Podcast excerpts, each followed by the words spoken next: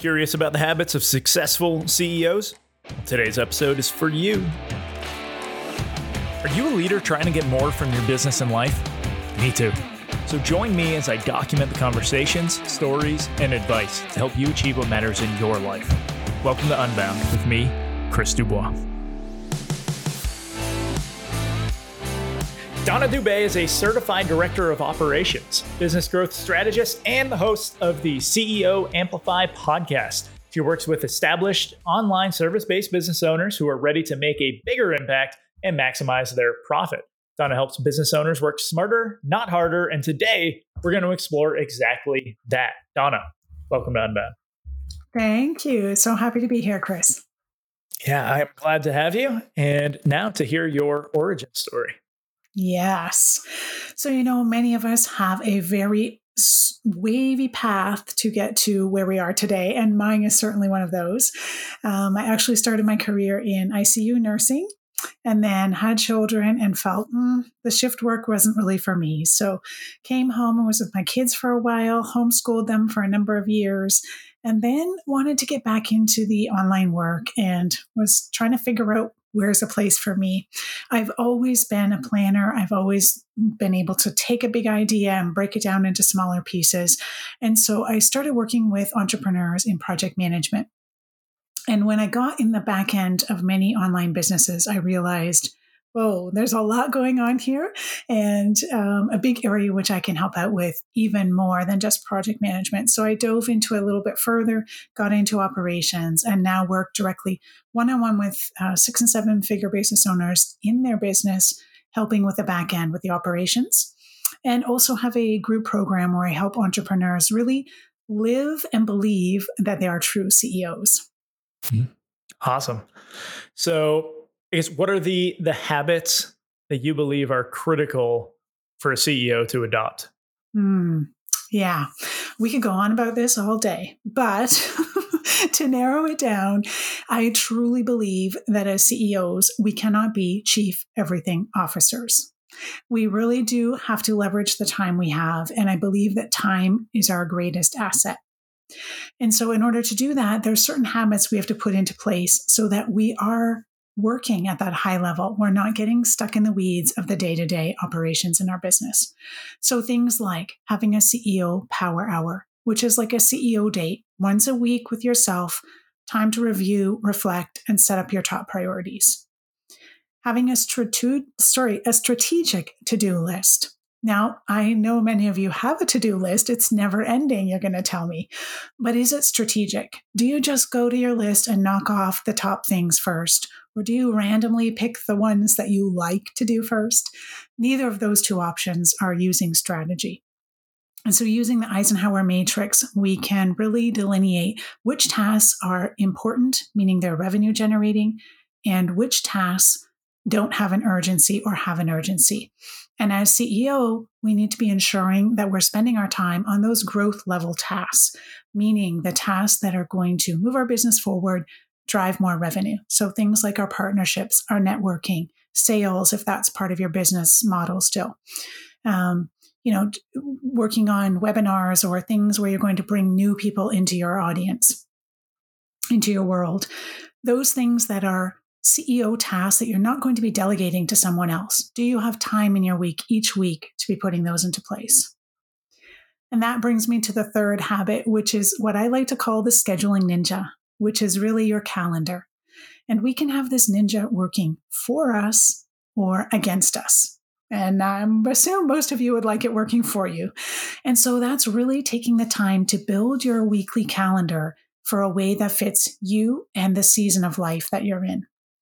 So that means putting things on your calendar that are important to you, whether it's family, whether it's personal self-care for you, whether it's outside things that you need to do in your life, but making sure those are in your calendar and blocked off.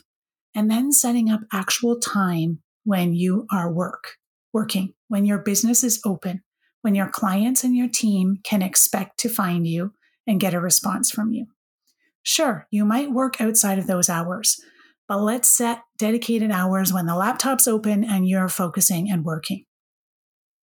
And then, of course, we want to make sure we have white time and space in our calendar. Chris and I were just talking about this before we got started. And, you know, we can end up going from one meeting to another meeting to another meeting, and we don't have that break. We don't have that white space. And so it's a myth to believe that the more I do, the better I become, the more successful I am. It's really about doing less, but better. Yeah, that last one. Or I'm sorry to cut you off, but Essentialism by Greg McCowan. One of my favorite books, probably one of my most gifted books. I've probably said it too many times on this podcast, so people are getting annoyed by now. But yeah, the disciplined pursuit of less is what he talks about. And like, resonated right when you said that. What's the last habit? Yes. And then the last habit is really a CEO score. And so this is not really the money that's going in your pocket or money that you're paying someone else, but it's looking at the time and energy that you are spending in your business and what type of tasks you're doing. And so you score yourself each week based on some criteria. Again, those growth level tasks, high level CEO tasks are going to get a higher score than the maintenance tasks, things like admin, things like customer service, your invoicing, fixing that landing page and making the Canva image. Those are things you can delegate. But those higher level tasks want to make sure that you have time each and every week in your calendar to do. And so just sort of a way of tracking and keeping track of where you're spending your time so that we can ensure you're doing the high level tasks.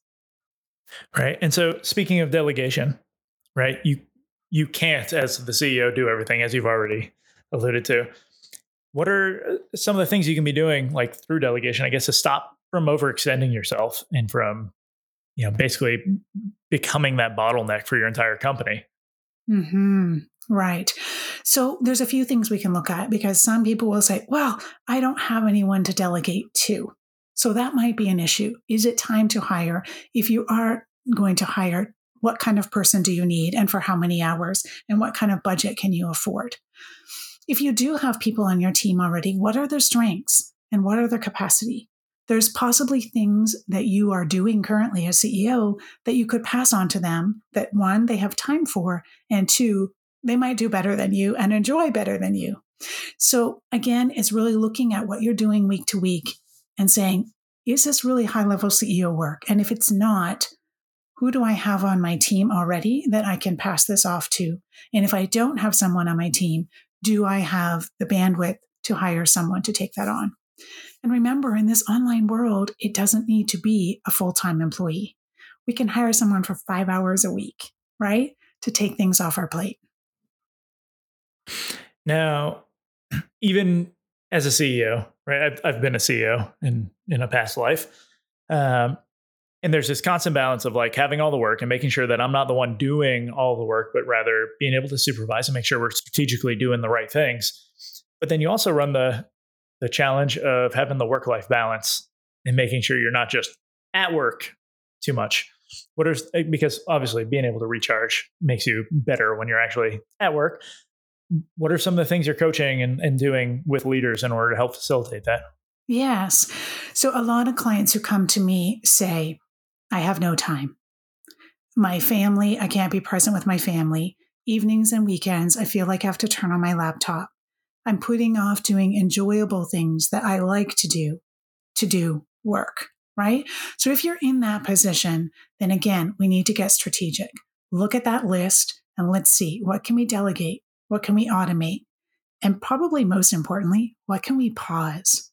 Because along the way, I am sure you have started doing things in your business because you should do them.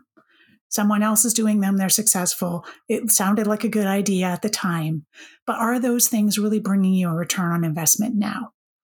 And so I'll give an example. I was working with a client once and they were at the brink of thinking about hiring a second social media assistant to help because they needed to be on all the channels.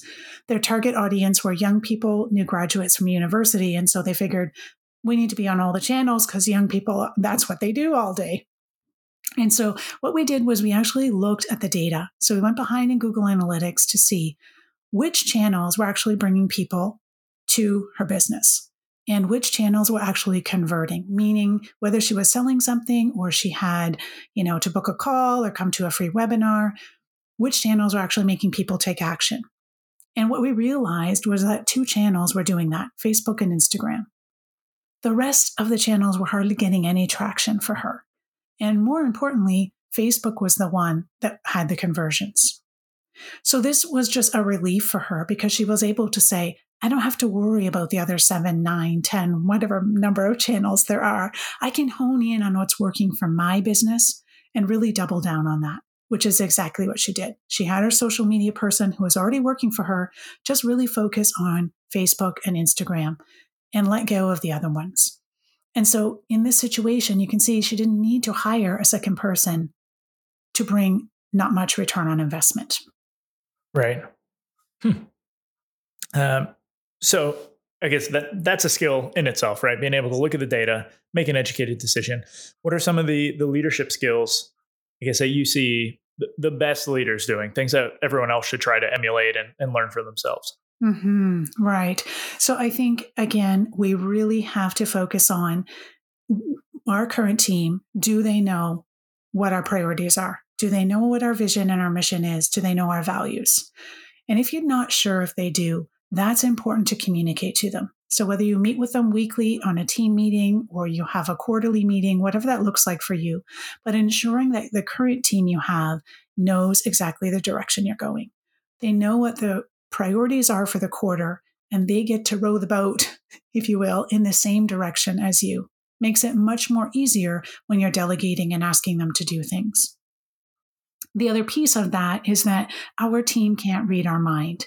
And so it's important that we have some sort of procedure, some sort of document for them to know, this is how I would like this task done, and these are the expectations and what success looks like with this task. So whether that's a video or you've written something out on paper, but you have to have something for them to go by so they know, this is how my boss wants it done, and I know I'm successful when I've met this criteria.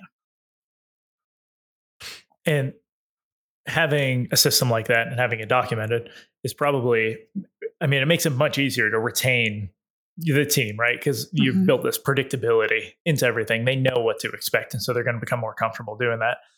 What are some of the things you're doing now to attract more talent rather than just retain them? Yes. So again, it starts right from the job description. Are you clear on what the requirements are for the job? Are you clear on what your values are? And is that in your job description? So that right from the beginning, when you put that out in the world, you are attracting the people with the values that align with you and repelling those who don't. You want to have a clear description of what's expected of them. Because let's face it, the skills that are what I like to call the hard skills, things like learning to use this software and that software, that can be taught. But having someone have the discipline and the values that you have and want to be able to carry that out in your company, those are softer skills and they're harder to teach. So you want to make sure when you're bringing new people in that you're aligned with that. And then once they've agreed, you've interviewed them, you're going to hire them, then you want to make sure you have some sort of onboarding process. Now, this doesn't need to be way blown out of proportion in a big corporate way, but certainly you have to have some process for them to go through to get to know your company more, right? So whether it's some documents to read, whether you sit down and go over things with them or someone, another leader on your team does that with them, but they need to get a bigger overview of what the company is about and where it's headed. And so let's say we're looking at attracting talent. We've at some point made a decision, hey, it's time to start bringing people in because we're looking to scale, right? As an operations like specialist, you know the ins and outs of like what's required in order to make those decisions and kind of make those bets that, hey, we are going to be growing. So I guess what are some of the ways you can evaluate if it is the right time to hire and start growing your company? Yes, right.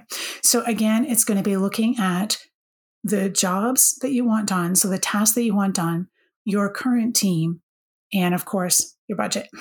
And so looking at your current team's capacity, do I have the right people in the right seats? And there's a little handy checklist download that comes from EOS operating system, which I'm not certified in, but certainly familiar with. And this checklist really, I think, hits the nail on the head when it comes to right people in right seats. And basically what it goes through is you have each person and there's three criteria: got it, want it, and are able to do it. I'm getting the last word wrong, but the bottom line is you want to evaluate each person on your current team to say, are they in the right seats? And if they're not, then let's do some org development and some org switching before we go and bring on new people. Yeah, because you might find one individual can be, have 3 times the output just by moving them into a position they like more or they're a better fit for. Exactly. And generally, I find as online businesses, we don't do this enough. We bring people in, and then over time, their role evolves and changes. And we haven't actually sat down to look at where is their skill set compared to what I need, and is this fitting? Yeah, that was eye-opening for me. We had a team member who hired as a marketer to take over clients and stuff, and was very introverted and was uncomfortable running the engagements. And so before she even had a client, we just said, hey, do you want to run clients? She's like, no, I'll do it because that's what the job requires. But I'd rather just create content. And we're like, well, you create great content. So why don't you just do that? And now she's lead content specialist for the company and creates content for prolifically for all clients. Right. And so it's just we wouldn't have got that if we weren't willing to switch. So yeah. Exactly. It's usually just taking that time. Sometimes you may have to have the one-on-one with them, but the insights you gain is well worth the time. Mm-hmm. So something I've noticed from entrepreneurs, a lot of them started a company because they were good at something and they had a different way of doing something. And they said, I'm going to serve a bunch of people and do this. And so they start working throughout the business and they grow it. They slap on a CEO title because they got a team around them now, but they're still the ones doing the work because they like the technical stuff, right? How do you transition them from being doing that to being in a leadership role where they're starting to think more strategically and running those plays? Yes. Really, Chris, it's a mindset shift. So they have to believe that they are the leaders. And if they're not doing the strategy and the vision, and the direction of where the company is going, who is? And we all have a certain capacity, whether you want to work 30 hours a week, 50 hours a week, whatever that is for you. But at some point, you're going to reach 100% capacity. And when you do, you really have to start looking at being stuck in the weeds. I'm not giving myself time to be that visionary, to really focus on this strategy. And so, again, we have to delegate the tasks that aren't that high level CEO. Because the truth is the responsibility for where the company and the ship is going lies in their hands. And if they don't take the time to do that strategic direction, how will the team know where they're going? Right. So we set the strategy. We got to be able to measure if the strategy is actually working. Mm-hmm. So I guess what are some of those key metrics that you're looking to kind of inform smart business decisions? Kind of knowing that, right, there's so many variables that we might have to consider when doing this, but are there certain pieces that you're always looking for? Yeah, for sure. I'm a bit of a data nerd, so I love looking at the data because I find it helps so often in making decisions. Otherwise, I'm trying to make a subjective decision, and that's not the best way to go. Objective is much, much better. And so in terms of which metrics to look at, for sure, we want to look at revenue. Most business owners are already looking at that. But beyond that, we want to dig down into what profit is actually left, because revenue is great, but of course we have a bunch of expenses that are going to knock that off. And so we want to look at what's our profit margin, and more importantly, how is that trending over time? Especially as we're growing and scaling, that relationship will change, because as we grow, we may have some more expenses before we see that return on investment. So really tracking that profit margin over time is helpful. The other piece to track is how are we getting new people into our world?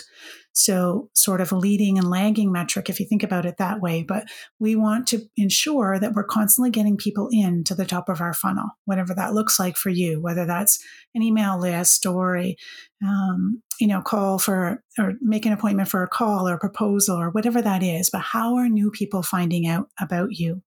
And ensuring that you're measuring that metric month to month so that you are continuously getting new people into your world. Because as we know, they start at the top of the funnel and eventually trickle down into where they're purchasing and buying. And so if we don't get enough people into the top, we're going to notice the effect on our sales.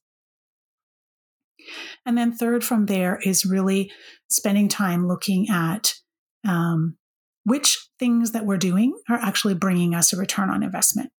So if we want to have a new product or service, how much time are we going to have to put into making that thing be ready? And then what's the revenue that we're going to get off the back end of that? And so lots of times when I sit down with visionary CEOs, I want to look at their product suite that they already have, whether it's a program, service, whatever that looks like. Because many times there could be something that they enjoy doing, they enjoy delivering, but it's not actually giving them the return on investment that they're expecting. And so that doesn't mean that we have to throw the offer away, but more so we have to look at how much time is the CEO putting into this and what's the return and where can we change things? Can we adjust it so that maybe the CEO doesn't have to deliver every piece of this? Maybe we can hire someone to deliver pieces of it. Maybe the pricing model is off. And so it's a good offer, but we're not pricing appropriately for what's involved. And so just digging deeper into that and making sure that the offers that we do have give us that return on investment. So I guess last question here is around the systems and processes that you're instilling in these companies. Mm-hmm. Which ones are you prioritizing to optimize like fast growing companies, right? To like someone who's looking to scale up, what should we actually be focused on internally to make sure it can happen? Yes. So I like to focus on three major systems within our business. We need them for each offer that we try and sell: marketing system, sales system, and delivery system. And so within each of those, we want to make sure we have one strategy that is working well, it's giving us a return on investment, and we have a rinse and repeat system built, meaning that there's processes there already. Our team knows exactly what they need to do to make that happen each and every week. You as CEO know what pieces you have to do to make it happen every week, and it's rolling. It's a well-oiled machine. Once we have one strategy for each of those systems, marketing, sales, and delivery, then we can start thinking about let's add on another strategy. So just as an example, you're running a business, you want to start a podcast. The podcast is helping on your marketing to bring new people into your audience and for your visibility. You want to make sure that you have that system running. So your job is to do the recording. Someone on your team is going to do some editing and some posting on social media. And so once you have that system in place and everyone knows what they're doing, then you can think about adding something on. Well, now the podcast is growing. I want to start running ads to the podcast as an example, or I want to start bringing on a different level of guests. So we're going to pitch a little bit differently, whatever that looks like. But I want one strategy that's solid first before we move on and layer ones on top. Many times as entrepreneurs, we have 1,001 good ideas and we're trying to implement them all at once. And that confuses our team and also makes it difficult for us to get momentum on those processes and systems. And I think the last part of that is I really like to break things down into 90-day segments. So you might have your 12-month goals, but let's break those down into 90 days. What are we really focusing on as a company in the next 3 months? Whatever that is, make sure your team is aware and that each of the things that you're doing each week align with getting towards that goal. Yes, you might have other ideas and other things you want to implement. Put them in the idea parking lot and they can come up during the other 90-day segments. But for this 90 days, you've got your blinders on and you're focused on that one or two goals that you really want to hone in on. All right. Lots of great advice this episode. I got 3 more questions for you. Yeah. With the first being, what book do you recommend everyone should read? Yes. So I'm biased. I actually have 2 favorites. I really, really like Atomic Habits by James Clear. So many golden nuggets in there that you can apply to your business, but really also to your life. And of course, I'm biased towards operations. So I really enjoy Traction as well. Next, what is next for you professionally? Yeah, thanks for asking. So I will be opening up my 90-day program, CEO 90 Day Sprint, in January of 2024. So I'm excited to have some new entrepreneurs in there. We work together, focus, prioritize, and mentorship and accountability. All right. And finally, where can people find you? Yeah, thank you. So my website is CEOAmplify.ca. And I also have a podcast called CEO Amplify. So if you enjoy listening to podcasts and you want to head over there, spend a lot of time talking about CEO job descriptions, strategic to-do lists, the power hour, all the good stuff. All right. Awesome. Donna, thank you for joining me. Thank you, Chris. It's been a blast. If you enjoyed today's episode, I would love a rating and review on your favorite podcast player.